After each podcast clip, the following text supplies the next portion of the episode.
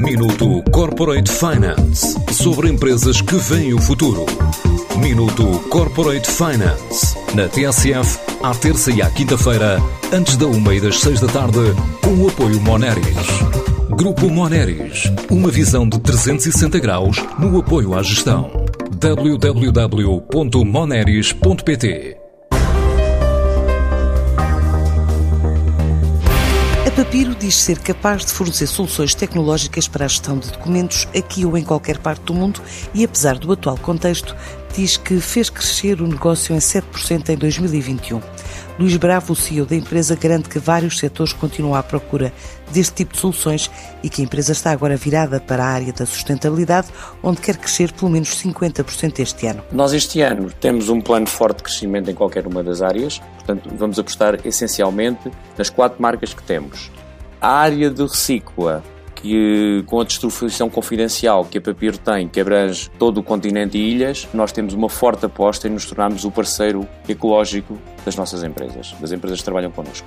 Na prática significa que consegue colocar o máximo de detritos e de resíduos administrativos no processo de sustentabilidade. Isto é, nós apostamos para um crescimento de cerca de 50% nessa área para o ano 2022. Nesta altura, o foco é o mercado nacional, mas o negócio chega ao exterior através de outras empresas do grupo, já na Roménia, e sempre a olhar para destinos dentro da União Europeia. A Papir continua a apostar muito no mercado interno. Dentro do grupo EADE já existe uma empresa na Roménia, e o futuro, eventualmente, será haver a existência de maior internacionalização na zona, eventualmente, da Península Ibérica e perto da zona de Portugal e nível de possivelmente a nível da União Europeia, não fora da União Europeia, porque prestamos serviços para qualquer tipo de entidade, seja ela nacional como multinacional.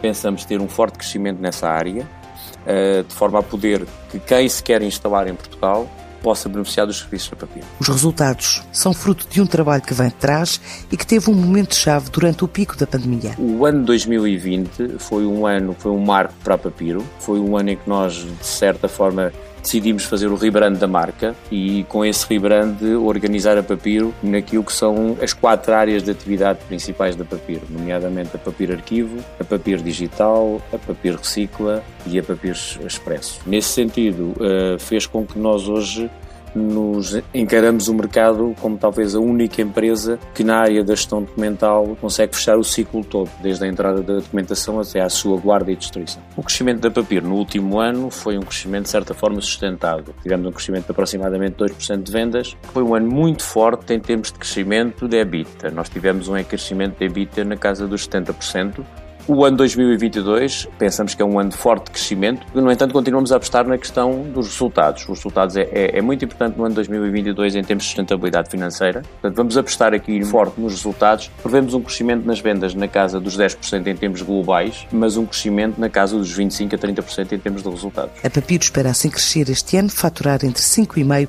e 5,7 milhões de euros. Minuto Corporate Finance sobre empresas que veem o futuro. Minuto Corporate Finance na TSF, à terça e à quinta-feira, antes da uma e das seis da tarde, com o apoio Moneris. Grupo Moneris, uma visão de 360 graus no apoio à gestão. www.moneris.pt